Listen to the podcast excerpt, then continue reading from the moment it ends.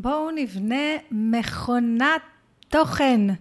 על זה מה שאנחנו הולכים לדבר היום. בפרקים הקודמים דיברנו על איך ליצור מיקרו תוכן וממנו להעביר למקרו תוכן. דיברנו על האסטרטגיה של אלכס אורמזי שהגיע למיליון עוקבים בחצי שנה. ואחר כך גם הסברתי אותה לעומק, איך אנחנו לוקחים בהתחלה ויוצרים הרבה הרבה פיסות תוכן קטנות, בודקים מה עובד יותר טוב, ואז מזה אנחנו מחליטים במה כדאי לנו להשקיע ולבנות תוכן מעמיק יותר. היום אני רוצה לדבר הפוך. אני רוצה לדבר על שיטה שאני האמת יותר אוהבת, ושנה שעברה גם כן לימדתי אותה כמה פעמים בתוך סדנת הסיסטם לבניית תוכן, והסיסטם שאני לימדתי, בתוך סדנת הסיסטם יש כמה סוגים של סיסטמים, ש... אה, כמה סוגים של סיסטמים ליצירת תוכן, אבל הסיסטם העיקרי שאני לימדתי בסדנת הסיסטם היה אה, מתוכן אה, גדול, תוכן מרכזי אני קוראת לזה, ואז ממנו לפיסות תוכן קטנות יותר. אז היום אנחנו נדבר על זה. אה, ואני רוצה לדבר על זה היום, אה, מתוך דווקא אסטרטגיה לא שלי, אה, את סדנת הסיסטם אני כבר לא עושה בשידור חי, היא מוקלטת, היא נמצאת כאן בתוך האתר שלי, והיא ניתנת היום כבונוס במתנה למי שנרשם למנוי שנתי בתוך מועדון השיווק לעסקים הקליקלות. אז קודם כל נעים מאוד, למי שלא מכיר אותי, שלום, אני רוחמה סלע, ואני מתלהבת מהעסק שלי בקול ועוזרת לבעלי עסקים גם להתלהב מהעסק שלהם בקול, בפייסבוק ובאינסטגרם, ואז להוביל אותם כל הדרך מפייסבוק ואינסטגרם, מכתיבת תוכן, משיווק ב, ב, בתוכן ושיווק בווידאו, כל הדרך עד לתכנון מהלכי מכירה, בניית דף נחיתה, בניית רשימת תפוצה, מהלכי מכירה גדולים כמו וובינר וכולי. אה, פרסום ממומן וכל מה שצריך כדי לעזור להם לגדול ברשת. בנוסף, אני גם מומחית אה, לקורסים דיגיטליים, בכל זאת יש לי מועדון. במועדון יש כבר כמה מאות בעלי עסקים, בעיקר בעלות עסקים של שירות, כל מקצועות השירות, מאמנות, משו... אה, מטפלות, יועצות, וגם כמובן מאמנים, מטפלים ויועצים.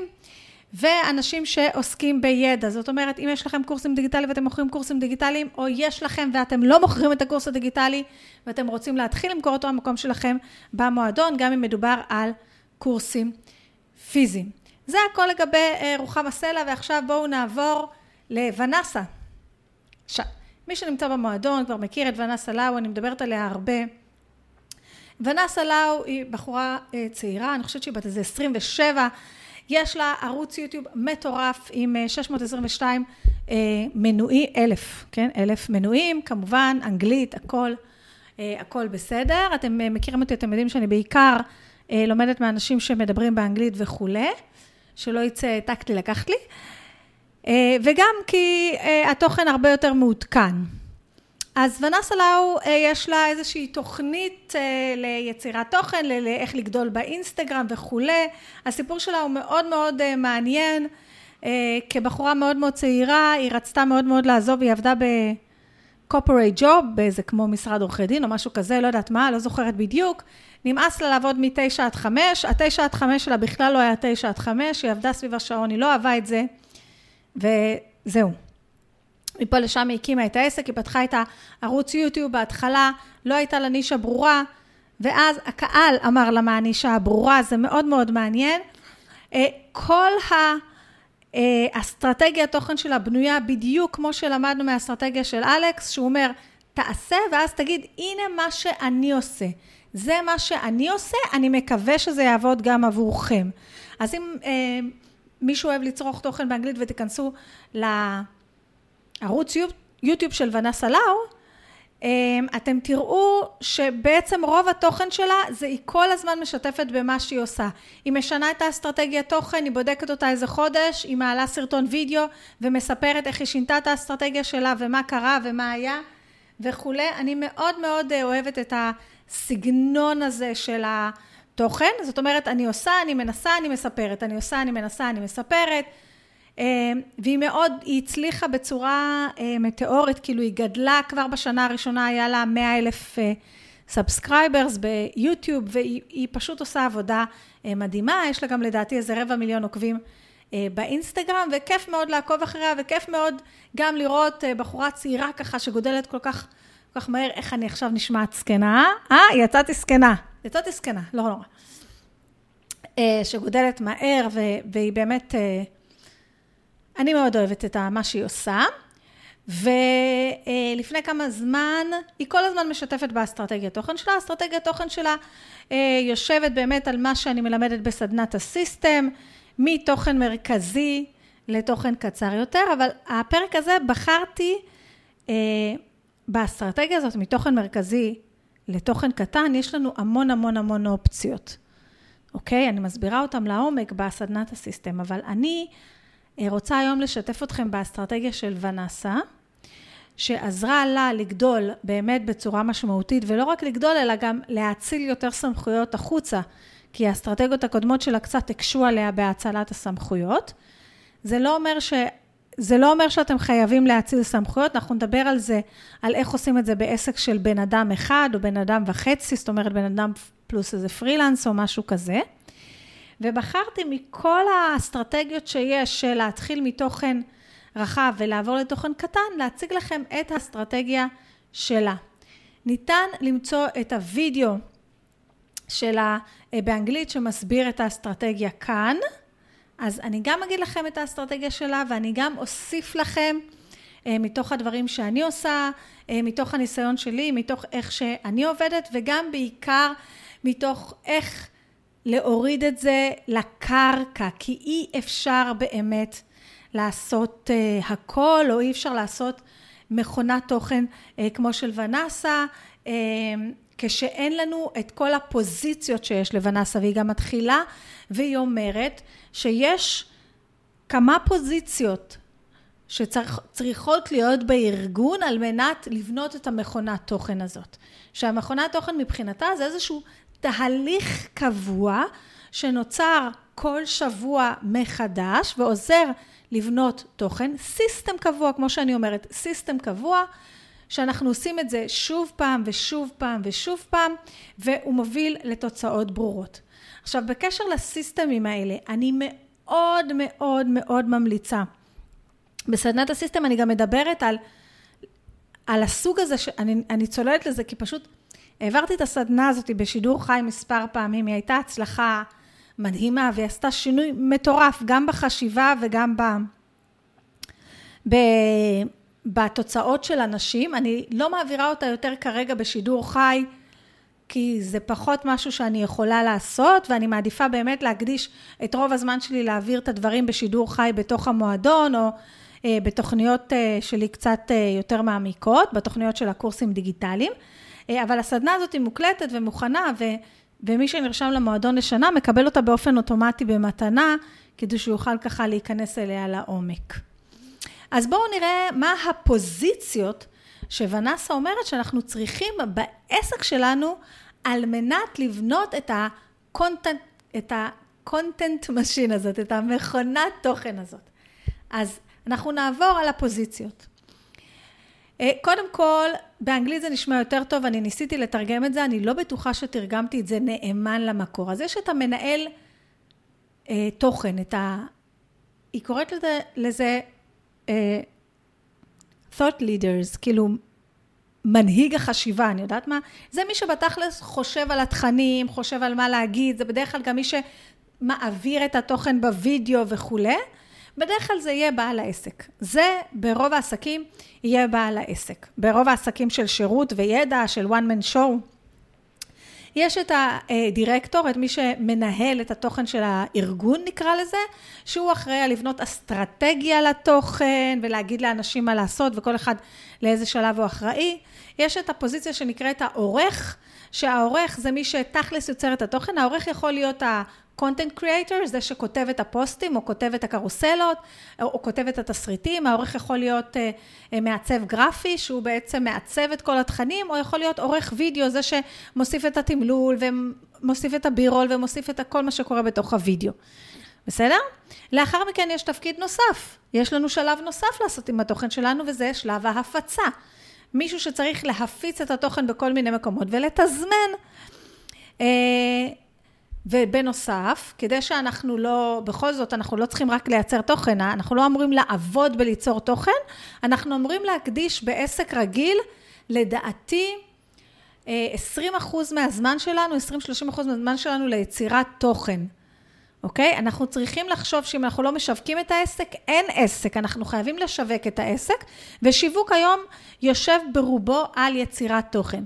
כמובן, אני יכולה להחליט שאני בעסק שלי לא יוצרת תוכן, הוא לא רלוונטי לעסק שלי, אני רק עושה פרסום מאומן, אבל אז אתם לא מקשיבים לפרק הזה עד הסוף, וחבל, כי כדאי, כי הוא פרקטי והוא יחסוך לכם המון המון המון המון המון כסף. כי אסטרטגיה שיושבת על שיווק אורגני, עם פרסום ממומן, היא אסטרטגיה שהיא הרבה יותר חסכונית, הרבה יותר חסכונית, ויוצרת הרבה יותר נאמנות לקוח וסמכותיות, מאשר אסטרטגיה שיושבת רק על פרסום ממומן, אוקיי? שעולה בצורה משמעותית הרבה יותר אם לא מוסיפים לה שיווק אורגני, אם לא יוצרים את החיבור הזה. האמיתי, שבדרך כלל נוצר על ידי תוכן ובדרך כלל נוצר על ידי תוכן מעמיק. אז כמובן, בנוסף לכל מי ששייך לארגון של התוכן, אנחנו צריכים גם מישהו שינהל את העסק, כן? כי בסופו של דבר צריך להכניס לקוחות, צריך לתת שירות לקוחות, צריך לעשות את כל השאר. בעסק שלי אני חושבת שאם אני אהיה כנה עם עצמי, אז בסביבות ה-50% מהזמן שלי הוא על אה, יצירת תוכן ושיווק.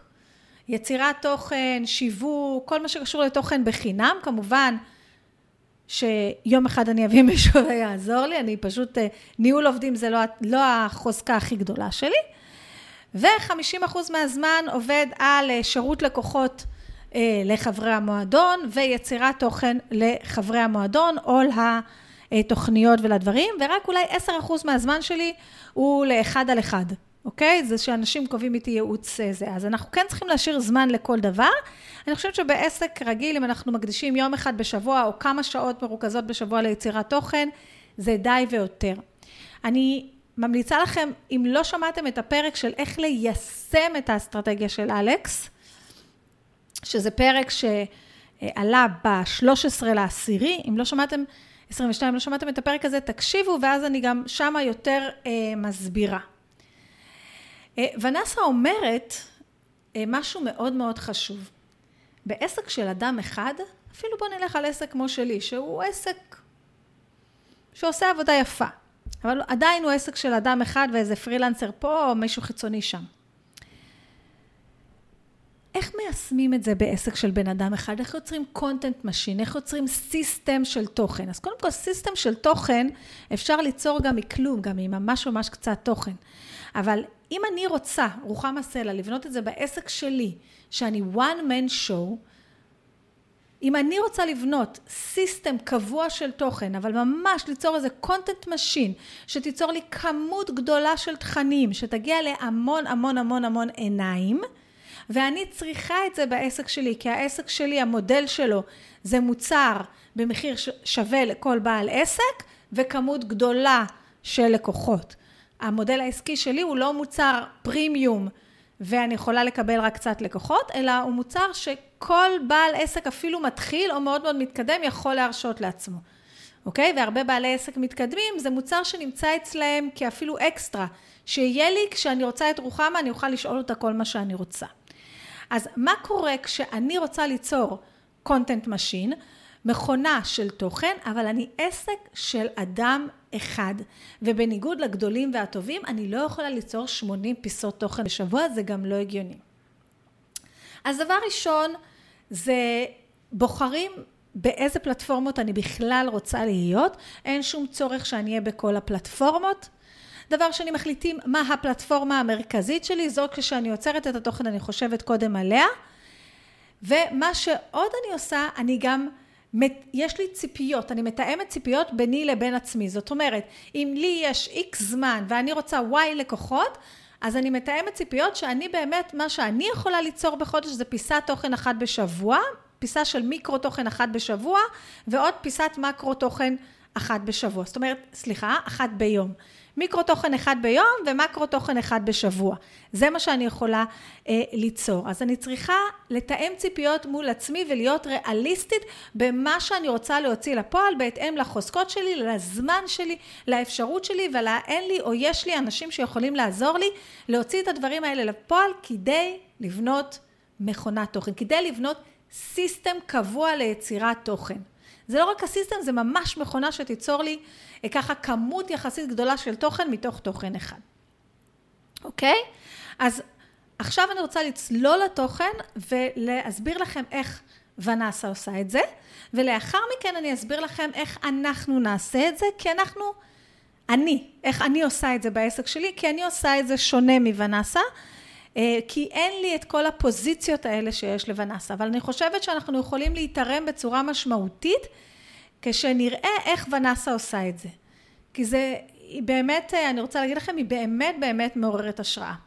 עכשיו, היא עובדת באסטרטגיה ממקרו תוכן למיקרו תוכן, זאת אומרת, היא יוצרת תוכן ארוך ומעמיק, ולתוכן ארוך היא קוראת לכל וידאו מעל עשר דקות, תוכן ארוך ומעמיק, ואז ממנו היא יוצרת, או שהעובדים שלה יוצרים בשבילה, מיקרו תוכן. אז מה שונסה יוצרת כל שבוע זה ויד בעצמה, מה שהיא יוצרת בעצמה, ואז אני אסביר לכם מה העובדים שלה עושים בשבילה, ואיך אנחנו נוכל לעשות את זה בעצמנו, או להוציא את זה החוצה שמישהו יעשה את זה עבורנו. אז קודם כל מה שהיא עושה זה יוצרת כל שבוע בסך הכל, בסך הכל במרכאות, מה שהיא יוצרת בעצמה עדיין ולא העובדים שלה יוצרים עבורה, זה וידאו אחד בשבוע, אוקיי? היא יוצרת וידאו אחד בשבוע, זה יכול להיות וידאו של 14 דקות, יש לה גם וידאו של 26 דקות, ויש לה כאן וידאו של שעה, שאולי הוא בעצם איזשהו מעמד מכירה או משהו כזה. אז היא יוצרת וידאו אחד בשבוע, לאחרונה רוב הסרטונים שלהם פחות מ-20 דקות, בגלל כל מיני חישובים שהיא עשתה. בשביל ליצור את הוידאו אחד הזה בשבוע, מה שהיא עושה זה קודם כל היא עושה מחקר תוכן, מישהו עושה את זה עבורה, הוא בודק לה ברשת מה הדברים שאנשים הכי מחפשים עכשיו, מה הכי הולך, מה הקולגות שלה עושים, איזה כותרות אה, יש לקולגות שלה בפוסטים וכולי, מביא לה רשימה, היא בוחרת מה שמתאים לה ויוצרת את הוידאו. לדעתי מה שהיא עושה זה היא יוצרת ממש ממש תסריט. הסרטונים שלה הם לא סרטונים כמו שאני עכשיו מדברת ב... אה, איתכם בפודקאסט, שכן, יש לי כאן גוגל דוק שכתבתי את כל מה שאני רוצה להגיד, אבל לא מילה במילה.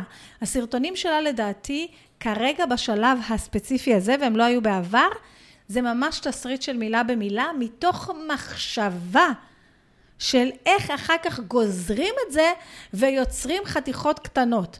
זאת אומרת, התסריט כבר מסודר ככה שהוא כולו משהו אחד שלם, אבל יש בתוכו תתי נושאים קטנים. כמו שאני למשל מעבירה הדרכה שאני יודעת שאני אחר כך אעלה אותה למועדון או לאיזה מוצר דיגיטלי שלי, אז כשאני מעבירה את ההדרכה בשידור חי, אני כבר מעבירה אותו בצורה כזאת ובונה את המצגת בצורה כזאת, שאני אוכל לחתוך את זה אחר כך לסרטונים קצרים יותר ולהעלות את זה לאתר, כי אף אחד לא רוצה לראות אה, הדרכה בקורס דיגיטלי של שעה. אז ככה היא מכינה את הוידאו שלה, אוקיי? בנוסף היא יוצרת עוד פיסת תוכן אחת משמעותית מאוד בשבוע, שזה אימייל. עכשיו, האימייל של ונסה לאו זה אימייל שלא ראיתי ולא קיבלתי לעולם מאף אחד אחר. כל אימייל שלה זה כמו מאמר אלפיים מילה באתר, אוקיי? זה אימייל מושקע בטירוף. אני פתחתי אותו מראש והוא הלך לי לאיבוד, אוקיי? אבל המיילים שלה זה מיילים מושקעים ברמה, כל מייל הוא מעל אלפיים מילה, והרגע, כל מייל הוא מעל אלפיים מילה, יש בתוכו תמונות, ויש בתוכו קישורים לסרטונים שלה, ויש בתוכו אה, מספר נושאים, זה ממש ממש כמו אה, מאמר, אה, מאוד מאוד מאוד מאוד מושקע, יש בו חלקים, שיעורים, מאוד מאוד מאוד מאוד מאוד מעמיק המייל שלה. אני הייתי יוצרת מהמייל הזה מאמרים באתר, אני לא יודעת אם, אם היא מעלה כל מייל כמאמר באתר, ואני מקווה שכן.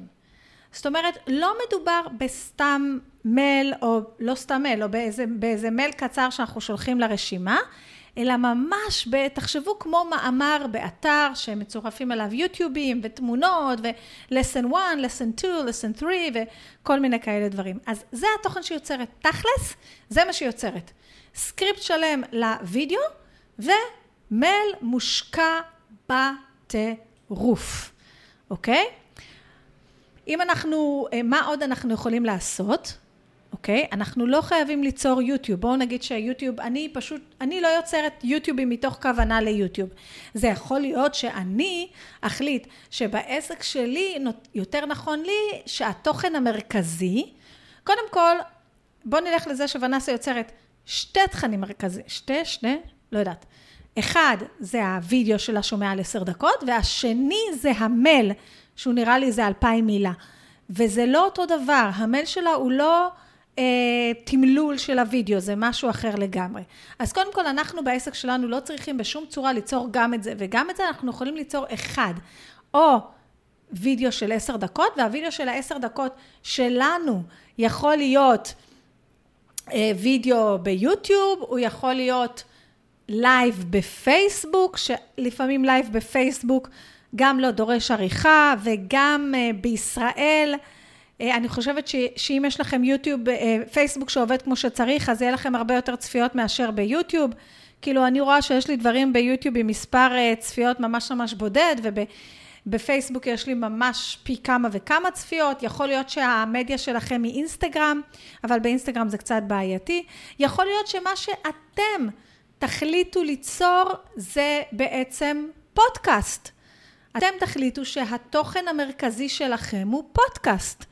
יכול להיות שהתוכן המרכזי שלכם הוא מאמר באתר, כמו שהיא כותבת את המייל שלה של האלפיים מילה עם תמונות ויוטיובים וכישורים ופסקאות וכל השאר, אז לכם יהיה מאמר באתר שהוא, לא יודעת אם אלפיים מילה, אבל כמה מיל, מילים שתרצו, עם משהו ככה תוכן שמן. יכול להיות שהתוכן המרכזי שלכם המקרו תוכן, נקרא לזה, אני אקרא לזה תוכן מרכזי, כי ככה אני קוראת לזה בסדנת הסיסטם, ולדעתי זה מושג אה, נכון יותר, יהיה אה, פוסט קרוסלה קבוע שעולה בפייס, באינסטגרם, ויש בו ממש, כאילו, הוא שמן כזה, יש בו ערך משמעותי. אה, זה יכול להיות מה שאתם רוצים, רק צריך להיות לזה יותר בשר.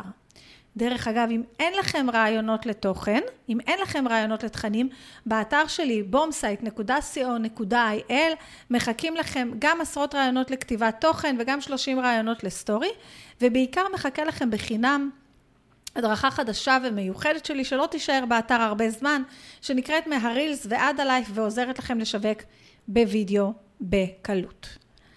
אז בואו רגע נחזור לאסטרטגיה של אה, ונסלה. שעושה אה, עבודה מהממת. זה. אז אנחנו יכולים לעשות, אמרנו, אה, מאמר, וידאו וכולי. מה היתרון של תוכן ארוך ומעמיק? למה לא רק לכתוב פוסטים קצרים, פוסטים קצרים, פוסטים קצרים? כי אה, תוכן ארוך יותר ומעמיק יותר, גם, סליחה, אני צריכה אה, לנשום ולהגיד לכם. אז מה היתרון שבעצם אני אכתוב תוכן מעמיק יותר, אני אצור מאמר או סרטון מעל עשר דקות ולא אשתמש בשיווק שלי אך ורק במיקרו תוכן קטנים של שלושים שניות. בגלל שבן אדם שרואה איתי וידאו שלי מעל עשר דקות, שומע פודקאסט שלי, או נמצא באתר שלי באיזה מאמר מעמיק, הוא נמצא איתי הרבה יותר זמן. זה יוצר יותר אמון, זה יוצר יותר סמכות, זה מראה יותר את המקצועיות שלי, וזה יוצר יותר חיבור, יותר רפור, וזה מגדיל באופן משמעותי את הסיכוי שבן אדם ירכוש ממני. מה ש... פודקאסט אחד עושה, פרק אחד בפודקאסט, או סרטון אחד מעל עשר דקות אה, עושים, לא יעשו לפעמים המון המון המון פיסות תוכן קצרות וקטנות. אוקיי? אז זה היתרון המשמעותי של תוכן מרכזי, של תוכן ארוך, ואני מציעה לכם שיהיה לכם כזה בעסק, אם זה פעם בשבוע, פעם בשבועיים, אפילו פעם חודש. אני רוצה להגיד לכם שאני רואה, אני רואה, סליחה, אני רואה בפודקאסט שלי, שהוא פודקאסט שאני מצלמת גם לפי האופי שלי. כמו שאני אומרת לכם, כל הזמן תתאימו את השיווק לאופי שלכם, אה, שאין לו פתיח, אין לו סגיר, אין לו מוזיקת רקע, אני לא עורכת, עכשיו שתיתי שלוק מהמים, אז זה יישאר השלוק מהמים. אה, אני לא עושה כל מיני דברים, אני עושה את זה בהתאם לאופי שלי וליכולות שלי. אני מתאימה ציפיות עם עצמי. אני עשיתי תיאום ציפיות עם עצמי, הרבה זמן רציתי לעשות את הפודקאסט הזה ולא עשיתי. ואז הסתכלתי לעצמי ללבן שבעיניים ואמרתי, אם אני אחכה לפתיח וסגיר ועריכה וכל הג'אז, אני לא אוציא פודקאסט בחיים. כי אני לא פרפקציוניסטית, אני ביצועיסטית, אני עושה. ביצועיסטית זה לא המילה הנכונה, אבל אני בן אדם שעושה, אני לא עכשיו בן אדם שמתייחס לכל הפרטים הקטנים. אה, אז, אז התאמתי את התוכן למקום שלי. אבל אני כן רוצה להגיד לכם, שאם אתם עושים פודקאסט, אוקיי? זה משהו שכן חשוב לי להגיד לכם.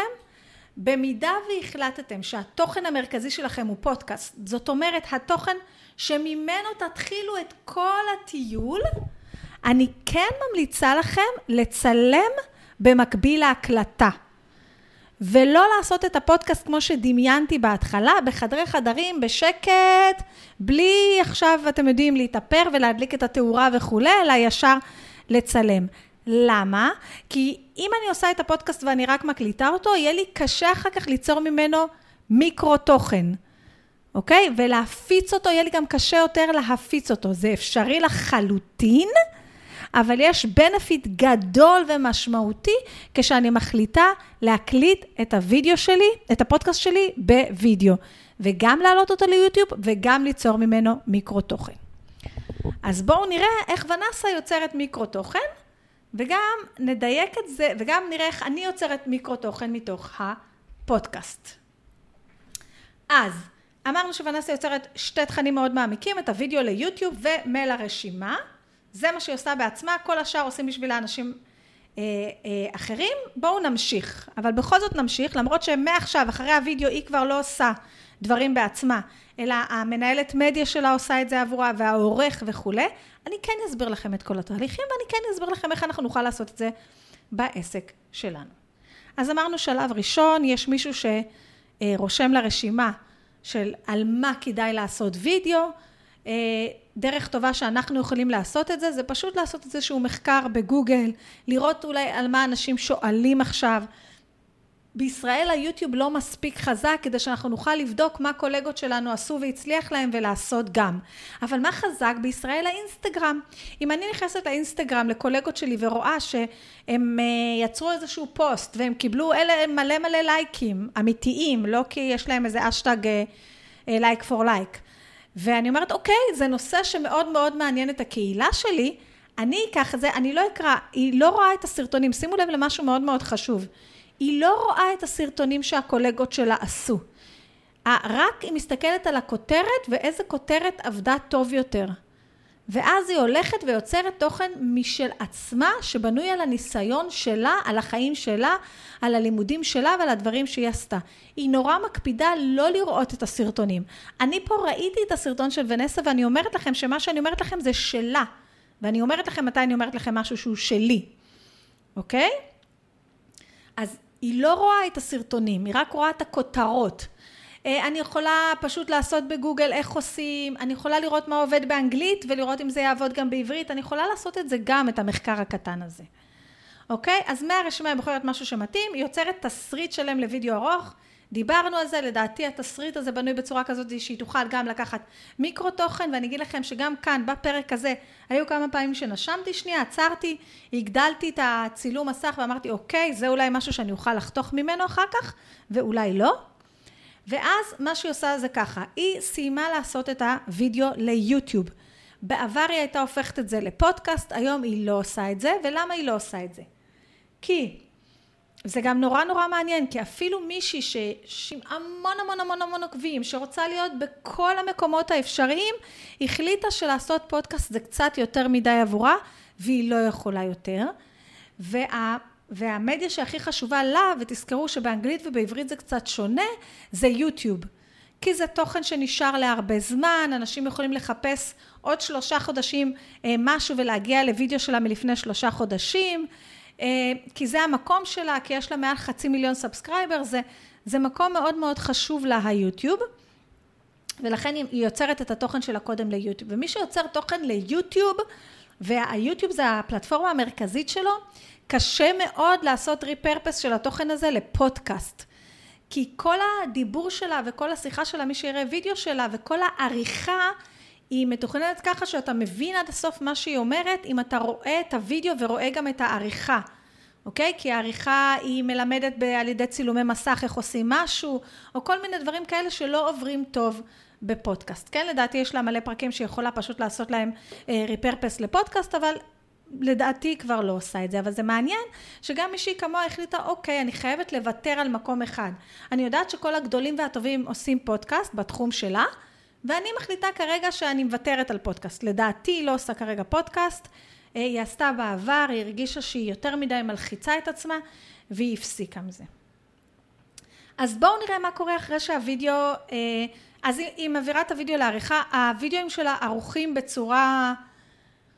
לדעתי הם over, over, over, over ערוכים. אני לא אוהבת את זה. אני שמחה לפעמים לראות את הבן אדם שמדבר איתי ככה, וקל לי יותר להתרכז. אבל אצלה הסרטונים מאוד מאוד מהירים, הכל עובר מאוד מאוד מהר. אני בטוחה שהיא עושה את זה כי היא עשתה איזשהו מחקר והיא הבינה שאם היא נמצאת על המסך יותר מ-X שניות, אנשים מפסיקים לראות. וכי היום לאנשים יש אה, סף מאוד מאוד נמוך והם צריכים כל הזמן גירויים. אז הסרטונים שלה מאוד ערוכים, כל הזמן קופצים דברים על המסך, כל הזמן יש בירול, כל הזמן, כל הזמן קורה דברים. אה, אז היא מעבירה את זה לעריכה, יש לה אה, עורכת, היא כותבת, או עורך, לא יודעת, היא כותבת הערות, עורכים. אחרי שעורכים את הוידאו, בואו נגיד שגם אנחנו ערכנו את הוידאו שלנו, את הפודקאסט שלנו, את המאמר שלנו, הוא עולה לאוויר. במקרה שלה זה עולה ליוטיוב. אחרי שהוא עולה ליוטיוב כמובן, מי שמעלה סרטונים ליוטיוב צריך לדעת שצריך אה, לכתוב תיאור כמו שצריך, שצריך לעשות קאבר כמו שצריך, שצריך להוסיף תגיות, ומה שהם עוד עושים, מנהלת המדיה שלה עושה את זה עבורה, זה ביוטיוב יש קהילה שנקראת, יש אה, לשונית שנקראת קמיוניטי, והם גם שם מעלים כמה פוסטים שיקדמו את הוידאו. אז אני, אה, יוטיוב זה לא הפלטפורמה המרכזית שלי, ואם אני מסתכלת על התוכן המרכזי שלי, שהוא המקרו תוכן וממנו נגזר התוכן, מבחינתי זה הפודקאסט. אני מצלמת גם את הפודקאסט, ובפרקים האחרונים אני גם חושבת על יוטיוב ומשתמשת בצילומי מסך במקביל לדיבור שלי, כדי שיהיה גם למי שצופה ביוטיוב מעניין, אבל אני לא יוצרת תוכן יוטיובי, זאת אומרת, אני לא יוצרת תוכן... תוכן ב- ביוטיוב של, כמו הפודקאסט שהוא שעה, זה פחות מתאים, אני לא יוצרת תוכן שיש כל הזמן אה, תזוזה, אני לא עורכת את הוידאו של היוטיוב, אבל אצלה זה המקום הראשון ולכן זה חשוב. עכשיו, בואו נדבר, עכשיו אני אגיד לכם גם עוד משהו, נכון שהיא יוצרת אה, גם וידאו וגם אה, מייל שהוא כמו מאמר. אני לא יוצרת מייל כזה ולעולם אני לא אצור מייל כזה. כי קודם כל, אם אני אצור תוכן כזה כמו שהיא יוצרת למייל, אני אהפוך אותו למאמר באתר, ולא רק למייל שלי. יש לה סיבה, סיבה אסטרטגית מאוד חכמה, זה היא לא סתם עובדת קשה, אוקיי? הכל אצלה מאוד מחושב. אני לא אעשה את זה. מה שאני אעשה זה אני יוצרת רק את הפודקאסט, ואותו אני שולחת לרשימה. עם איזושהי תוספת. אני עוד שנייה אסכם לכם את כל המסלול שלה ושלי, ואז תראו איך אתם יכולים לקחת את זה לעסק שלכם. אוקיי? אז היוטיוב עלה לאוויר, המייל נשלח לרשימה. אה, אתם תבחרו רק אחד, כמו שאמרנו, לא צריך שתיים, לא צריך ליצור שתי מיקרו תוכן כאלה גדולים. אה, ועכשיו אנחנו עוברים לשלב היצירת מיקרו תוכן, אוקיי?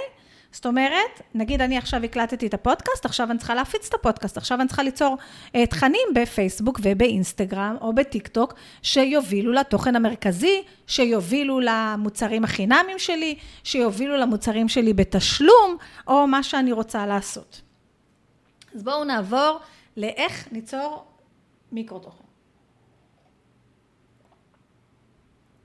אוקיי, אז תקשיבו מה ונסה לאו עושה. ולצורך העניין, אני אוריד, אני אעשה ככה. דקה, דקה, נשימה. יש לי עניין כזה שאני מקליטה פודקאסטים, תמיד כשאני שומעת פודקאסטים זה נשמע שמישהו יושב ככה בחדר עם עצמו, קרוב מאוד למיקרופון. מדמיין ככה שהוא שדרן ברדיו 88 FM ומלטף ככה את ה... בקולו את הזה. אני, אני במוד של הרצאה מדברת, מאמצת יותר מדי את הגרון שלא כצורך, ולכן צריכה לשתות יותר מדי. אז בואו נדבר על ונסלה, איך היא לוקחת תוכן שמנטריק שלה והופכת אותו להמון המון מיקרו תוכן. עכשיו תקשיבו, מכיוון שהיא יצרה את הסיסטם הזה, כמו שאמרנו, כשהיא יוצרת את התוכן הארוך, היא כבר חושבת על מיקרו תוכן, אוקיי? עכשיו, אצלה הפייסבוק לא כל כך חשוב, כי היא מלמדת יותר שיווק באינסטגרם וכולי, והאינסטגרם יותר חשוב. אבל אנחנו גם נדבר על פייסבוק, כי אני חושבת שבישראל, בעיקר למי שמוכר שירות וידע, בעיקר למי שהלקוחות שלו אה, מעל גיל 30, כן חשוב וכן אפקטיבי להיות בפייסבוק, ואני גם חושבת שאם אתה כבר יוצר תוכן לאינסטגרם, אפילו אם החלטת שפייסבוק זה מקום משני עבורך, אין שום סיבה לא לשכפל את התוכן גם לפייסבוק. אז בואו נראה מה היא עושה. שלב ראשון, יש, לנו, יש לה את הסרטון שלה, נכון? רגע. יש לה את הסרטון שלה. היא מעבירה את הסרטון הזה לאיזשהו מישהו ש... אה, לעורך תוכן שלה, לעורך וידאו שלה נקרא לו, והמטרה עכשיו זה ליצור כמה שיותר מין נקודות זמן כזה בתוך הוידאו, שאפשר לשלוף סרטונים של כ-30 שניות. שימו לב, אפילו לא סרטונים של דקה. סרטונים של 30 שניות.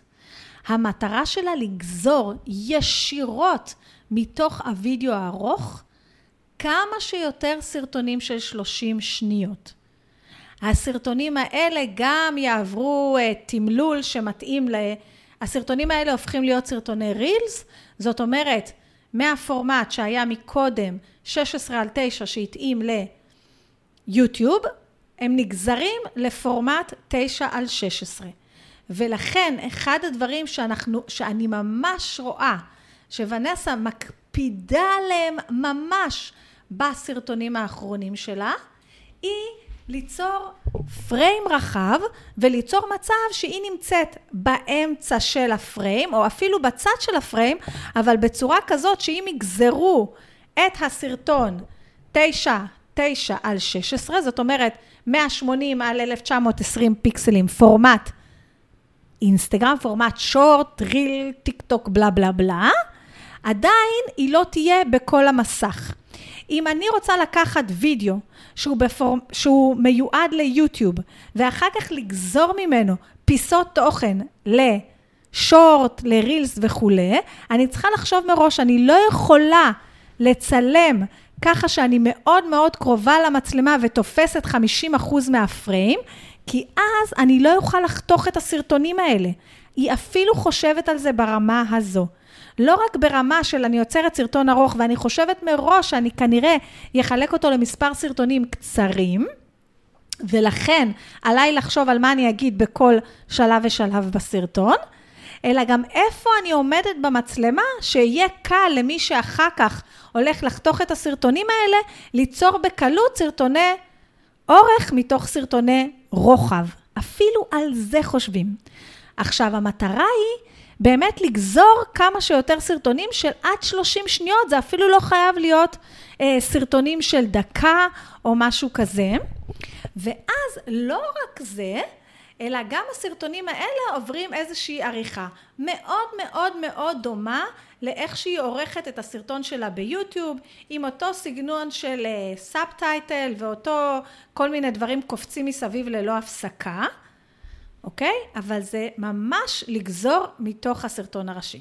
עכשיו רגע אני רוצה להגיד לכם משהו על מה אני עושה ומה שמתי לב שקל יותר לי לעשות, אוקיי? ואיך אני לוקחת למשל את הפודקאסט, איך אני למשל לקחתי את הפודקאסט ש, שעשיתי לפני כמה שבועות על ה... אה, על האסטרטגיה של אלכס אורמזי, הפרק הראשון עם האסטרטגיה של אלכס אורמזי, איך הוא הגיע למיליון עוקבים. ומה שאני עשיתי זה ככה, לי מאוד קשה, מכיוון שנגיד אני ישבתי וערכתי את הסרטון, להקשיב עכשיו לעצמי שעה שלמה ולגזור קליפים של 30 שניות. זה היה לי מאוד קשה ומסובך, עשיתי את זה, אבל תקשיבו מה עשיתי. מה שהיא עושה, זה לוקחת את הסרטון וידאו שלה, נכון? וגוזרת ממנו כמה שיותר קליפים של 30 שניות. היא עושה עוד דברים, אני אגיד לכם עוד שנייה.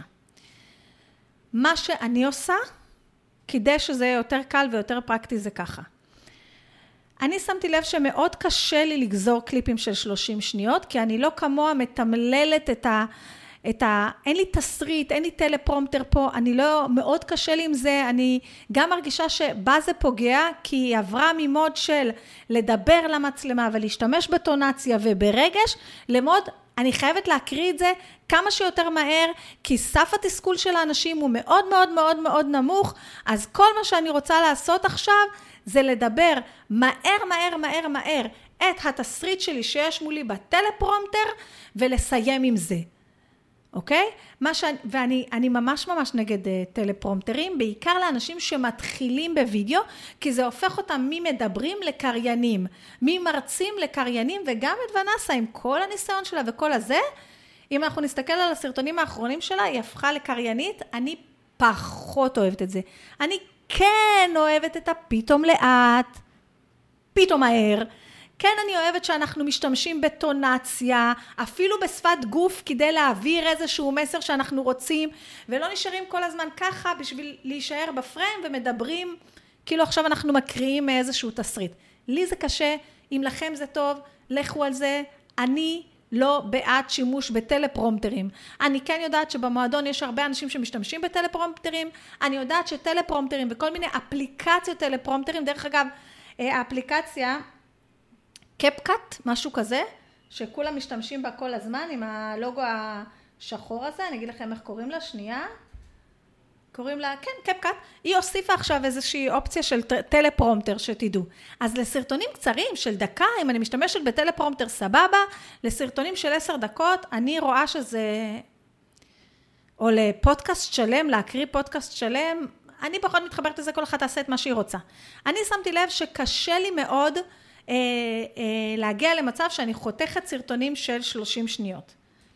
אז מה שאני עשיתי זה ככה, קודם כל, איך שנגמר הפרק, איך שנגמר הפרק, וככה אני גם ממליצה לכם לעשות, שאני כבר באותו לוק, באותו בגד, עם אותה שרשרת ואותו אודם, אה, צילמתי מספר סרטונים שמדברים על נקודות חשובות מתוך הפרק. עכשיו גם צילמתי אותם בצורה כזאת שהם לא חלקים מהפרק, אלא הם מפנים לפרק. למשל, זה סרטון אחד, תראו מה זה, צילמתי איזה ארבעה סרטונים, עדיין אפילו לא העליתי אותם, מרוב שאני יוצרת כל כך הרבה תור, אני לא עומדת בקצב של עצמי. אז, צילמתי את הוידאו, בואו נלך לוידאו הזה של אלכס, ואז, הנה, וגם עם אותה שמלה עם פסים, צילמתי כמה סרטונים, מהירים. בסרטונים האלה אפילו אמרתי, כמו שדיברתי בפרק החדש שעלה בפודקאסט, אם אתם רוצים לקבל הרחבה על הנושא הזה, תיגשו לפרק בפודקאסט, כאילו אפילו הכנסתי את זה, וזה היה לי מאוד מאוד פשוט, פשוט צילמתי כמה שוטים, לקחתי רעיונות מרכזיים מהפרקים, או לקחתי טיפים מרכזיים מהפרק, צילמתי כל דבר בוואן שוט, כבר הייתי באנרגיה של הדיבור, באנרגיה של ההקלטה, באנרגיה של הכל, וזהו, זה היה לי יותר נוח ולקח לי פחות זמן מאשר לגזור חלקים. אה, מה עוד עשיתי? כן גזרתי חלקים, אבל שמתי לב שלא היו לי חלקים שבהם העברתי מסר בצורה שלמה ב-30 שניות. היו לי חלקים שהעברתי מסר בצורה שלמה בדקה ו-41 שניות או בדקה וחצי. אז כשזה היה דבר כזה, כן העליתי את זה כסרטון נוסף ליוטיוב, כן גזרתי את זה של שתי דקות, שבע דקות, לא יודעת מה, הנה יש לי פה שתיים ארבעים וחמש, אחד.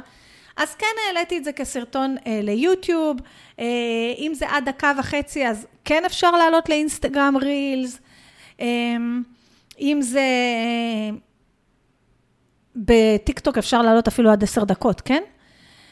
אה, אז אנחנו יכולים לעשות את זה, את האסטרטגיה כמו של ונסה לאו, זה פשוט לעבור לאורך הסרטון שלנו, להתחיל לערוך אותו ולגזור כמה שיותר חלקים של 30 שניות, ואז לעבור לאיזה תוכנת עריכה ולערוך, להוסיף תמלול קצר, להוסיף את מה שאנחנו רוצים. אני בעד, אה, או אם זה אה, גדול עליכם, עליי, לי זה קשה, פשוט איך שאתם מסיימים להקליט את התוכן הגדול, להקליט כמה סרטונים קצרים שלוקחים חתיכות קטנות מהתוכן הגדול ואו מפנות לתוכן הגדול או פשוט מעבירות את המסר. אני רוצה שוב לחזור לבנסה ולהגיד מה, מה היא עוד עושה ולאחר מכן להגיד מה אני עושה או מה אני ממליצה ללקוחות שלי אה, לעשות, כי זה יותר פרקטי ומשהו שיותר אפשרי לעשות בעסק של אדם אחד ובעסק שלא צריך כמוה להגיע למיליונים, כן? אז בואו נמשיך. מה היא עוד עושה? אה, אז עכשיו, כמו שאמרנו, יש לה את הוידאו, ויש לה גם את המייל המאוד מאוד ארוך הזה. עכשיו, מה שהיא עושה עם המייל המאוד מאוד ארוך הזה, זה היא מעבירה את המייל הארוך הזה לאיזה מישהי שעובדת עליה, עובדת איתה, היא צופ... לוקחת את כל המייל הזה, ויוצרת ממנו מיקרו תוכן.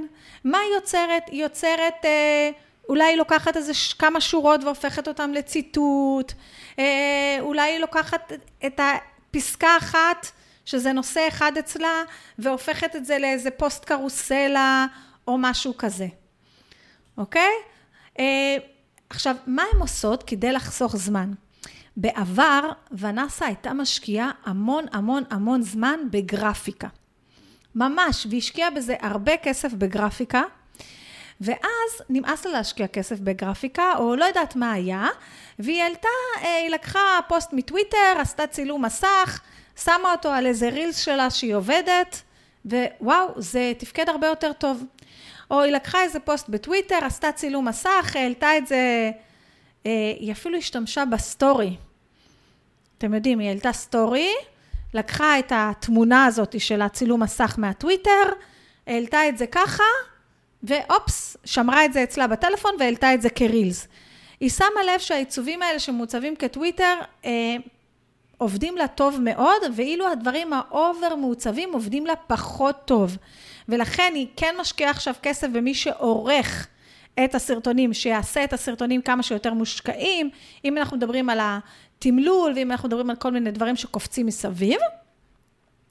אה, אבל את הטקסטים ממש, את הפיסות תוכן שנלקחים מתוך המייל שלה, היא כותבת אותם בטוויטר, ואז היא עושה שתי דברים, כי טוויטר לא חשוב לה, אוקיי? היא משתמשת בטוויטר רק בגלל שהפורמט הזה של הטוויטר נורא פופולרי היום.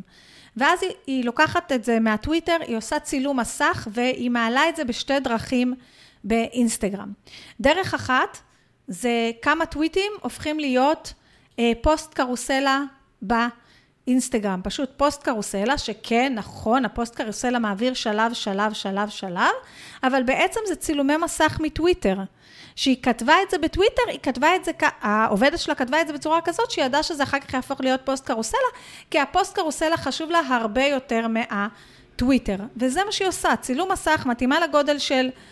אה, של אינסטגרם ומעלה את זה כפוסט קרוסלה, או לחלופין, היא אה, עושה צילום מסך של הטוויטר ומעלה את זה כרילס. אבל איך היא מעלה את זה כרילס? יש לה סרטון, בדרך כלל סרטון שלה עובדת, אוקיי? סרטון שלה עובדת, או סרטון שלה מחיי היום-יום שלה, שמורץ בספיד באופן משמעותי. מעליו יצוף הציטוט, מה שהיא כתבה בטוויטר, שהיא גזרה אותו כתמונה, אתם יכולים לראות גם אצלי בעמוד העסקי יש מלא כאלה, אני גם מלמדת במועדון איך עושים את זה, עושים את זה כל כך בקלות אה, דרך, אה, עושים את זה כל כך כל כך בקלות דרך Canva, ואני, ואפשר לעשות את זה גם בקלות אפילו דרך הסטורי. או דרך הרילס, לעשות את זה ישירות דרך הסטורי ודרך הרילס, מאוד מאוד קל לעשות פוסט שמאחורה יש וידאו ומקדימה יש איזו תמונה שהכנו מראש. אז במקרה שלה התמונה זה בסך הכל צילום מסך של הטוויטר ולגזור את זה מסביב את כל מה שלא צריך. אה, אז היא מעלה את זה גם כ... אה, גם כרילס, אוקיי?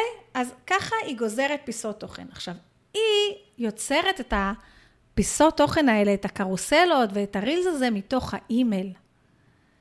אבל זה בגלל שהיא יוצרת שתי מקרו תוכן. אנחנו ניצור אחד. בוא נגיד שבמקרה שלי זה פודקאסט, או במקרה שלכם זה מאמר, או במקרה שלכם זה גם אימייל, אבל לא כזה כמו של ונסה שמכיל אלפיים מילה. יכול להיות שאתם מחליטים שהתוכן המרכזי שלכם זה שפעם בשבוע, ביום ראשון או ביום לא יודעת מה, אתם יושבים וכותבים לרשימה כזה מייל בריא כזה כמו שצריך, אוקיי? יש את הילה המהממת, שהיא הייתה שולחת פעם בשבוע איזה מגזין מדהים כזה. אז כמובן שהמגזין הזה יכול להפוך אחר כך לכמה פיסות תוכן. דנה ישראלי גם הייתה שולחת מגזין מטורף במייל, אני כרגע... אה, זה.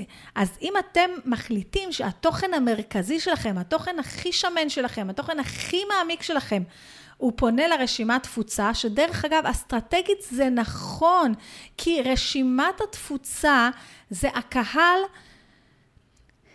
איך אני אגיד לכם? זה, ה... זה קהל שמאוד מאוד חשוב שמערכת היחסים שלכם איתו תהיה מעמיקה. ועל ידי זה שאתם יוצרים תוכן מיוחד לרשימת תפוצה וגורמים להם להרגיש שהם המיוחדים, או הם מקבלים ראשונים את התוכן, או הם מקבלים את התוכן הכי מעמיק שיש, ואפילו לא מפרסמים את המאמר הזה באתר, אתם יוצרים סיבה מאוד מאוד מאוד מרכזית לאנשים להירשם לרשימת תפוצה שלכם, כי הם יודעים אוקיי? אנשים של ונסה יודעים שמה שהם מקבלים ממנה פה, לא רואים את זה בשום מקום אחר. וזה אינסנטיב מאוד מאוד מאוד מאוד גדול להירשם למייל שלה. כי אם אתה תעקוב אחריה באינסטגרם, אתה תראה רק פיסות תוכן מה, מהמייל הסופר מושקע הזה, שאני אף פעם לא מצליחה לקרוא עד הסוף.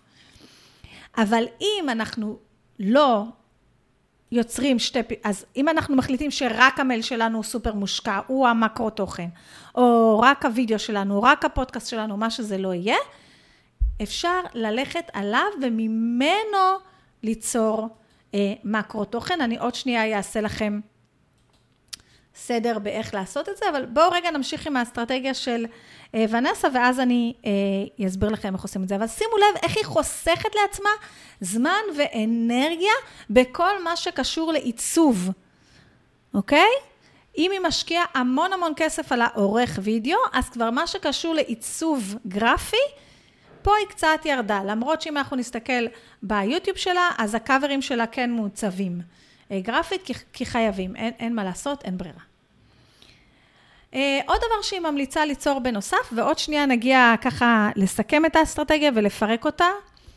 Uh, עוד דבר שהיא uh, ממליצה ליצור בנוסף, ושהוא מאוד מאוד חשוב, והוא כן קריטי לגדילה שלכם uh, בפייסבוק ובאינסטגרם, זה ליצור תוכן נייטיב. אבל לפני זה, לפני שאני מסבירה לכם למה היא מתכוונת, וגם מסבירה לכם איך היא מפיצה אה, את התוכן שלה, ולמה היא הפסיקה לכתוב פוסטים ארוכים, אה, אני כן רוצה להפנות אתכם שוב לאתר שלי, לבומסייט.co.il, או פשוט אה, תכתבו רוחמה סלע בגוגל, אני חושבת שזה הדבר הראשון, ומחכים לכם שם, מחכה לכם שם הדרכת עומק שנקראת מהרילס ועד הלייב, אני ממש ממליצה לראות אותה.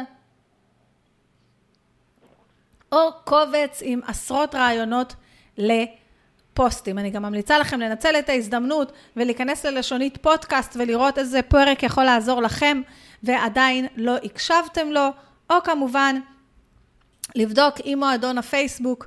זה לא מועדון הפייסבוק, זה כבר נקרא מועדון הקליקלות, מזמן הוא כבר לא עוסק רק בפייסבוק, בכל זאת הוא מ-2017 קיים. אה, הוא משהו שמתאים לכם ונכון לכם ויכול לעזור לכם בעסק שלכם. אז בואו רגע נחזור ונמשיך את האסטרטגיה של ונסה. אז בנוסף היא ממליצה ליצור תוכן native, זאת אומרת, תוכן ישירות בתוך הפלטפורמה. אה, זאת אומרת, ישר להיכנס לאינסטגרם, ודרך הרילס של אינסטגרם ישר להקליט משהו. להיכנס לטיק טוק, ודרך הרילס של, דרך טיק טוק ישר להקליט משהו. היא אומרת שהיא עושה את זה פעמיים, שלוש בשבוע. אה, לדעתי היא עושה את זה פחות, אם אני מסתכלת כאן, היא מעלה לדעתי שתי פיסות תוכן לאינסטגרם ב- ביום.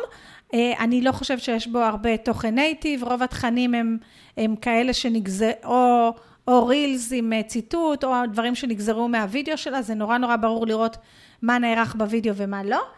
אה, אבל למה בעצם ליצור תוכן ישירות מהפלטפורמה? כי הפלטפורמות בדרך כלל מאוד מאוד מעריכות את זה ונותנות לזה יותר חשיפה, אוקיי?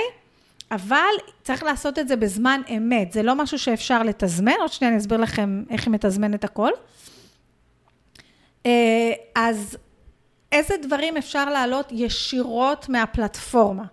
זאת אומרת, אני אקליט, אני אלחץ אה, בתוך רילס ואני אבנה איזשהו תוכן ישירות דרך רילס. אז קודם כל, כל מה שקשור לטרנדים, סרטונים מאוד מאוד קצרים של טרנדים עם מוזיקה או פסקול, כבר דיברנו על זה מספר פעמים.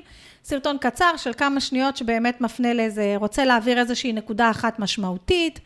אה, אה, כל מיני אה, סרטונים שמשתמשים בתבניות, זאת אומרת, אנחנו לוקחים כל מיני סרטונים קצרים שיש לנו בטלפון, שהקלטנו, ואנחנו מעלים את זה, אנחנו יכולים להשתמש בתוך כל אופציות התבניות שיש באינסטגרם. עכשיו יש תבניות מוכנות, שאתה יכול להעלות כמה סרטונים שלך, וזה מסדר את זה בצורה שתואמת את הפסקול. אה, אז אתם יכולים להשתמש בתבניות, ואז להעלות באמת כמה סרטונים, עליהם לעשות או voice over, פשוט להקליט איזשהו מסר ארוך, או אה, טקסטים צפים, זה גם כן משהו שאפשר לעשות. אה, עוד משהו שהיא עושה הרבה פעמים זה לוקחת פוסט קרוסלה שהיא העלתה והופכת את זה לסרטון קצר. אפשר לעשות את זה בכמה צורות, או פשוט לדבר את מה שאמרתי בקרוסלה, לדבר את זה מהר בפוסט קצר, או עוד משהו שהיא עושה, היא משתמשת באופציית ה green screen, ואז מאחורה רואים את הקרוסלה, ומקדימה היא מדברת את התוכן שבתוך הקרוסלה, והיא מעבירה ככה את השקפים של מה שרואים מאחורה. אני אגיד לכם משהו שאני עושה בפוסט קרוסלה, שאני רוצה להפוך את זה בווידאו. אני משתמשת בקנווה, אה, הופכת את הפוסט קרוסלה לפוסט שמתאים לגודל 9 אה, על 16, לגודל של רילס, ומשתמשת בקנווה, ומשתמשת בסטודיו של קנווה ש, שעושה ביחד עם צילום עצמי, עם הצילום שלי, ואז אני מתמללת את מה שיש בקרוסלה, והשקפים רצים, וזה יוצר גם איזושהי תנועתיות בעין, בלי שאני צריכה לערוך את זה אחר כך, אוקיי?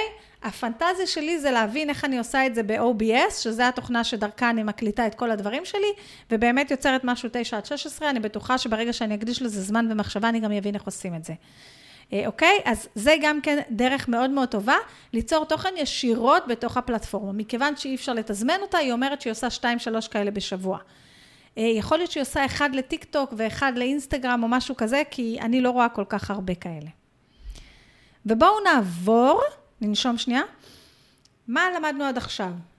למדנו שיש לנו תוכן מרכזי אחד, במקרה שלה זה שתיים. כדאי שהתוכן המרכזי הזה יהיה מצולם גם לוידאו. כדאי לבצע איזושהי מחשבה מראש על איך אני חותכת. לאחר מכן, אני חותכת ממנו כמה שיותר קליפים קצרים. אני אומרת לכם ששלוש is more than enough, או אם אתם באסטרטגיה שלי, אז מה שאני עושה זה מקליטה כמה סרטונים קצרים מיד לאחר הקלטת התוכן המרכזי. אה, ולאחר מכן, בוחרת מה מתוך התוכן המרכזי אפשר לתמלל ולהפוך לדברים מאוד מאוד קצרים שהופכים להיות כמו פוסט ציטוט כזה, או למשהו יותר תהליכי שהופך להיות כמו קרוסלה כזה. בשביל זה אתם לא צריכים ליצור גם פודקאסט וגם מייל שהוא כמו מאמר של אלפיים, זה מספיק רק פיסת תוכן אחת. בואו נגיע רגע לשלב הבא אצל ונסה, וזה שלב הפוסטים. הרי אם אני מעלה רילס או מעלה סרטון קצר, לידו אמור להיות איזשהו פוסט, נכון? אמור להיות איזשהו טקסט. אם אני רוצה לקדם את התוכן המרכזי שלה, אמור להיות איזשהו טקסט. אז כאן היא עשתה משהו מאוד מאוד מאוד מעניין. למי שהחליט להיכנס לדף של ונסה לאו ולגלול אחורה, הוא יראה שהיא הייתה כותבת פעם באינסטגרם, אני לא מראה את הטיקטוק שלה, אבל אתם משערים לעצמכם שהוא נראה בול כמו האינסטגרם, רק פחות פוסט ציטוט, כי זה לא עובד באינסטגרם, בטיקטוק. זה אותם סרטונים, אותם סרטונים שיש לה ב...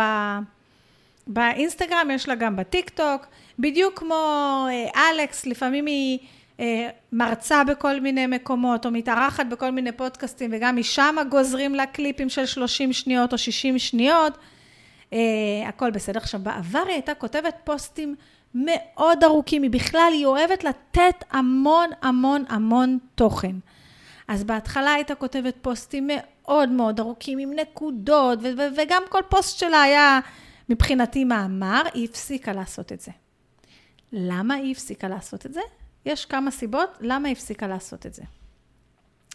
הסיבה הראשונה לדעתי, אוקיי? למה, למה אין צורך לכתוב פוסטים ארוכים באינסטגרם כשאני מחברת אותם לרילס? אז הסיבה הראשונה זה שהיא ראתה שאנשים לא כל כך קוראים את הפודקאסטים, לא, לא קוראים את ה... רגע, אם התבלבלה לך הלשון. מההתחלה, ותרו לי, תחשבו שהייתה עריכה כאן. אז למה לא לכתוב פוסטים ארוכים כשאני מפרסמת רילס או שורט או סרטונים קצרים? אז הדבר הראשון, רוב האנשים רואים את הרילס דרך לשונית רילס, וכל מה שהם רוצים זה לראות ולעבור לרילס הבא, לראות ולעבור לרילס הבא. זאת אומרת שאף אחד כמעט לא קורא את הפוסטים האלה. אוקיי? אחר כך היא שמה לב שמאוד מאוד מאוד קשה לכתוב פוסטים ארוכים. זה קשה, זה לוקח זמן, זה לוקח מאמץ. עוד דבר, באינסטגרם אנשים לא בנויים באמת לפוסטים כל כך ארוכים ומעמיקים. אם יש לכם תוכן ארוך ומעמיק לכתוב, או אתם רוצים להגיד משהו ממש ככה, עדיף או שתגידו אותו ישירות בסרטון שלכם, שאתם מדברים למצלמה, או שתכתבו את זה בפוסט. קרוסלה. ולכן ונסה לאו עברה מאסטרטגיה של פוסטים ארוכים לאסטרטגיה של פוסטים מאוד מאוד מאוד קצרים, שבנויים לפי תבניות קבועות שלה. היא לא כותבת אותם, כותבת אותם, יוצרת התוכן שלה, או איך שנקרא לה. וזה פוסטים שעובדים עם תבניות קבועות. כמו שאצלי ב-365 ימים של תוכן, שזה מוצר שאני מביאה גאנט חודשי, קבוע כל חודש, יש תבניות קבועות. אז אני רוצה להגיד לכם את התבנית של ונסה לאו, התבנית שהיא מחברת לכל רילס שלה או תוכן קרוסלה שלה, מה הפוסטים בדרך כלל שהיא מצרפת. אז הפוסט בנוי ככה, החלק הראשון של התבנית, הוא, יש בו הנאה לפעולה, וההנאה לפעולה בחלק הזה רוצה להוביל אותנו למעורבות. זאת אומרת, גם אתם מסכימים עם זה? אם אתם מסכימים, תסמנו לי לב. או מה אתם חושבים על זה? האם ניסיתם את זה גם בעסק שלכם? האם תנסו את זה גם בעסק שלכם? פוסט שמוביל למעורבות שקשורה לתוכן שהיה ברילס או בקרוסלה. החלק השני, הפסקה השנייה, זה עוד הנאה לפעולה ששולחת אותם לאם אהבתם את התוכן הזה, בטח תאהבו את משהו חינמי שצריך... אה, להירשם בו לרשימת תפוצה, או הווידאו הארוך יותר שנמצא ביוטיוב, או המייל ששלחתי לכולם ברשימה, ואם עדיין לא נרשמתם למייל שלי, תירשמו עוד היום. עוד איזושהי הנאה לפעולה, ואז איזושהי סיומת. שימו לב שבדיוק כמו שדיברנו על אלכס אורמזי, גם היא התחילה להכניס שתי הנאות לפעולה לכל פוסט או לכל פיסת תוכן. אם בעבר היינו מכניסים רק הנאה לפעולה אחת, אז יש לה שתי הנאות לפעולה. אוקיי? אז בואו גם אני אוסיף הנאה לפעולה, ואז יש לי עכשיו גם כן שתי הנאות לפעולה. אז הנאה לפעולה הראשונה זה אם, זה להיכנס אליי לאתר, רגע, לא סיימנו עם האסטרטגיה של ונסה, אבל יאללה, אני לומדת מהגדולים, נכון? זה להיכנס אליי לאתר, ואני לא, להוריד את המתנות החינמיות שאמרתי לכם, 40 רעיונות לפוסטים, 30 רעיונות לסטורי, או אה, מהרילס ועד הלייב. ההנעה לפעולה השנייה זה שאם עדיין לא נרשמתם לפודקאסט הזה, למה אתם מחכים? עכשיו, עכשיו, עכשיו תלחצו להירשם. שלוש, כי אני תמאית. אם עדיין אתם לא עוקבים אחריי באינסטגרם, בחייאת, חבר'ה, זה לא נעים, כן? אני מבקשת, להיכנס לאינסטגרם, לעשות איזה עוקב קטן, להשאיר איזה לב איפשהו באיזה פוסט, אה, לדעת שאתם פה, שאני פה, שכולנו פה, אוקיי? ואם אתם מאנשי היוטיוב, אז אני כרגע באמת לקחתי על עצמי להעלות את רוב התכנים, גם כל הסרטונים שלי, גם ביוטיוב וגם בטיקטוק. אז איפה שיותר נוח לכם, יוטיוב או טיקטוק, כדאי לעקוב גם שם. אה, אבל אני אומרת לכם שהתוכן שלי הוא קודם כל פודקאסט, אינסטגרם ופייסבוק, אה, והטיקטוק והיוטיוב הוא יותר ריפרפס. זאת אומרת, שמתי במקום אחד, אז זה בכל המקומות. בואו נמשיך אבל עם האסטרטגיה של ונסה. אז אחרי שהיא החליטה שהיא כותבת את הפוסטים והפוסטים שלה מאוד מאוד קצרים, הגענו לשלב הפצת התוכן לתזמון שלה. בשביל לתזמן את ה... כל הפוסטים שלה, היא משתמשת ב-Later, שזה אפליקציה שמאפשרת גם לתזמן טוויטר וגם לתזמן רילס, שאי אפשר לעשות את זה דרך ה Business Suite או ה Creator. אה, ליוטיוב, היא מתזמנת דרך ה Creator של יוטיוב, לטיקטוק דרך הטיקטוק במחשב, אפשר לתזמן לטיקטוק סרטונים עד עשר דקות. יש לזה חסרונות לדעתי לתזמון של הטיקטוק, אבל זה מה יש וצריך לתזמן, אין מה לעשות. אה, כמובן, אנחנו, שבעיקר עובדים בפייסבוק או באינסטגרם, יכולים לתזמן דרך ה creator או דרך ה Business Suite, יש בעיה עדיין עם Reels, אה, וגם דרך Later יש בעיה אם אנחנו משתמשים במוזיקה טרנדית, או באיזה מוזיקה עם זכויות יוצרים, אי אפשר לתזמן שם את הוידאו, אז תיקחו את זה בחשבון. וואו! בואו ננשום. אוקיי. Okay. This is Vanessa Lau strategy. ועכשיו ננשום ונסכם. אוקיי? נסכם. אוקיי? אני אגיד לכם ככה. קודם כל, אני מזכירה לכם שמי שנרשם למועדון השיווק בפייסבוק למנוי השנתי, בכלל, גם כל מי שנרשם, הבונוס הזה כבר קיים איזה כמה חודשים, יכול להיכנס במועדון לסדנת הסיסטם. כנסו לסדנת הסיסטם, אוקיי? יש שם ממש סיסטם שלם כמו של ונסה, רק הרבה יותר פרקטי והרבה יותר נכון. מקווה שזה לא הפסיק עכשיו אה, ועצר לי את ההקלטה. ובואו נראה רגע איך אנחנו מורידים את זה לשטח, אוקיי? ככה. אז, יש לנו את התוכן המרכזי שלנו, אוקיי? בואו נגיד שאנחנו ניקח תוכן מרכזי אחד, שהוא או פודקאסט, ואני ממליצה לכם גם לצלם אותו במקביל לזה שאתם מדברים אותו, אוקיי? או שהתוכן המרכזי שלנו הוא וידאו ארוך, שזה וידאו לייב, יכול להיות שיש לכם לייב שבועי בפייסבוק. יכול להיות שיש לכם לייב שבועי באינסטגרם, אבל זה קצת תהיה בעיה אם אנחנו רוצים לערוך סרטון לסרטונים קצרים, כי מאינסטגרם אי אפשר, יכול להיות שתעבירו לייב באינסטגרם ובמקביל תדליגו גם את מצלמת הרשת שתצלם אתכם דרך המחשב. יכול להיות שזה איזה מאמר מעמיק, ויכול להיות שזה אפילו מייל כזה עם בשר שאתם שולחים לרשימה. לא יודעת, תחליטו מה התוכן המרכזי שלכם, אוקיי? עכשיו ככה, מתוך התוכן המרכזי, אנחנו גוזרים פיסות תוכן, מתוך התוכן וידאו, אם זה תוכן וידאו, אנחנו גוזרים פיסות תוכן של בין 30 ל-60, של עד 60 שניות, אוקיי? המטרה שלנו לגזור 2-3 פיסות, היא עושה איזה 10-11, אבל זה שוב, אנחנו, אין, אין לי עניין כזה. או לחלופין, אם זה קשה לכם ואתם כמוני, לא אוהבים עכשיו להקשיב לעצמכם שעה מדברים, כי זה שאנחנו מקשיבים לעצמנו, אם אני הייתי מקשיבה לעצמי עכשיו לפודקאסט הזה, הייתי זורקת את זה ועושה פודקאסט חדש, אוקיי? כי ככה, ככה זה כולם. כי, כי לא משנה מה עשינו, אנחנו יכולים לעשות טוב יותר. אז פשוט להקליט כמה סרטונים קצרים מיד אחרי ההקלטה של התוכן המרכזי. מתוך זה אני יכולה, מתוך התוכן שעשיתי, תראו, אני לפני שאני מקליטה פודקאסט, אז יש לי גם אה, המון המון המון טקסט בתוך איזה אה, גוגל דוק, כן? וגם עכשיו אני מסתכלת על הגוגל דוק כל שנייה ובודקת מה אני רוצה להגיד לכם. אז מתוך זה אני יכולה לקחת נקודות חשובות ולהפוך אותן לפוסט ציטוט. אני יכולה לקחת חלקים מתוך הפודקאסט הזה ולהפוך את זה לפוסט קרוסלה.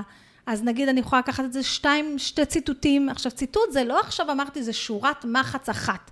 ציטוט זה יכול להיות גם איזה חלק קטן שאמרתי, שזה בסך הכל שלוש-ארבע שורות, וזהו. זה הפואנטה. בסדר? או שאני יכולה לקחת נגיד מה שאמרתי ולהפוך את זה לפוסט קרוסלה. יכול להיות שיש משהו שלא אמרתי כאן, אבל ציינתי בקצרה ואני רוצה להרחיב עליו בפוסט קרוסלה. אז יהיה לי שתי ציטוטים ועוד איזה שתי פוסטים קצת יותר מעמיקים. אה, אני אשלח את התוכן המרכזי הזה לרשימה, עם עוד איזה תוספת קטנה שמיועדת רק לרשימה וגורמת לי ולהם להרגיש ככה טוב, אוקיי? אני אצור איזשהו, איזה פוסט אחד או שתיים שמציף איזושהי בעיה, או אה, מדבר על איזשהי פתרון, ואז אני אשלח אותם לתוכן המרכזי, אני אגיד להם אם זה משהו שמשנה לכם, שרלוונטי לכם, אז בפודקאסט דיברתי על זה לעומק, או אז במאמר האחרון של האתר אה, הוספתי כמה דברים, אני יכולה לקחת חלק אחד קטן ולהגיד, נגיד אני נותנת את ה... אה, בפודקאסט האחרון דיברתי על שבע טיפים ל. הטיפ הראשון הוא קה, הטיפ השני הוא טה טה טה טה טה טה טה, אם אתם רוצים לשמוע את כל השבע, לכו לפודקאסט להקשיב, אוקיי? זה גם כן כל מיני דברים שאני יכולה לעשות. בעצם כשאני מקליטה תוכן אחד מרכזי, אמרתי בו המון דברים, נכנסתי בו להמון ניואנסים, דיברתי פה על המון המון זוויות של דברים, וגם אם זה דברים שכבר אמרתי בעבר, זה לא משנה.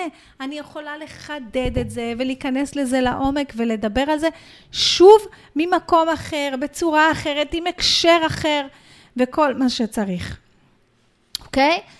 אה, אז אה, אני מאוד משתדלת לעשות את זה. כמובן שאני לא יוצרת תוכן בפודקאסט ואז יוצרת ממנו 50 פיסות תוכן, אין לי אפשרות כזאת. אין לי גם איפה לדבר כל כך הרבה. אין לי קהל כזה גדול שאני יכולה לפרסם ארבע רילס ביום, הוא, אה, אין. יש איזה עניין שאומר כגודל המועדון, גודל הבוקסות, אוקיי? או איך שקוראים לה... לרמקולים הענקיים האלה, עם המועדון שלי, אין בו מאה אלף עוקבים, אין לי מה לכתוב חמש פעמים ביום גם, נכון? אוקיי, אז אנחנו יכולים להמשיך ולדבר על זה ולדבר על זה. אני ממש ממש אשמח שתכתבו לי או באינסטגרם סלע רוחמה, או בפייסבוק רוחמה סלע, אם זה אישי, אם זה עסקי, אם זה באינסטגרם, איפה שנוח לכם, מה לקחתם מהפרק הזה, מה אתם חושבים ליישם בעסק שלכם, אה, איך אתם חושבים ליישם, אם יצרתם לעצמכם איזושהי מפת תוכן משלכם, איזשהו funnel של זה מתחיל מפה, ואז אני יוצרת מזה ככה וככה, וזה ה system שלי, תשתפו אותו בסטורי, תתייגו אותי, סלע רוחמה, אני אשתף גם אצלי. אני כבר רוצה להגיד לכם תודה מראש על כל השיתופים בפרקים הקודמים, זה מאוד מאוד עוזר לי. גם לעשות צילום מסך ככה שלי עכשיו ביוטיוב. הנה, זה הצד הטוב שלי, כן? אה, או את צילום מסך של הפודקאסט ולשתף ברשתות החברתיות. זה כמובן רק אם נהניתם מהפרק והרגשתם שהוא תרם לכם בצורה כזו או אחרת.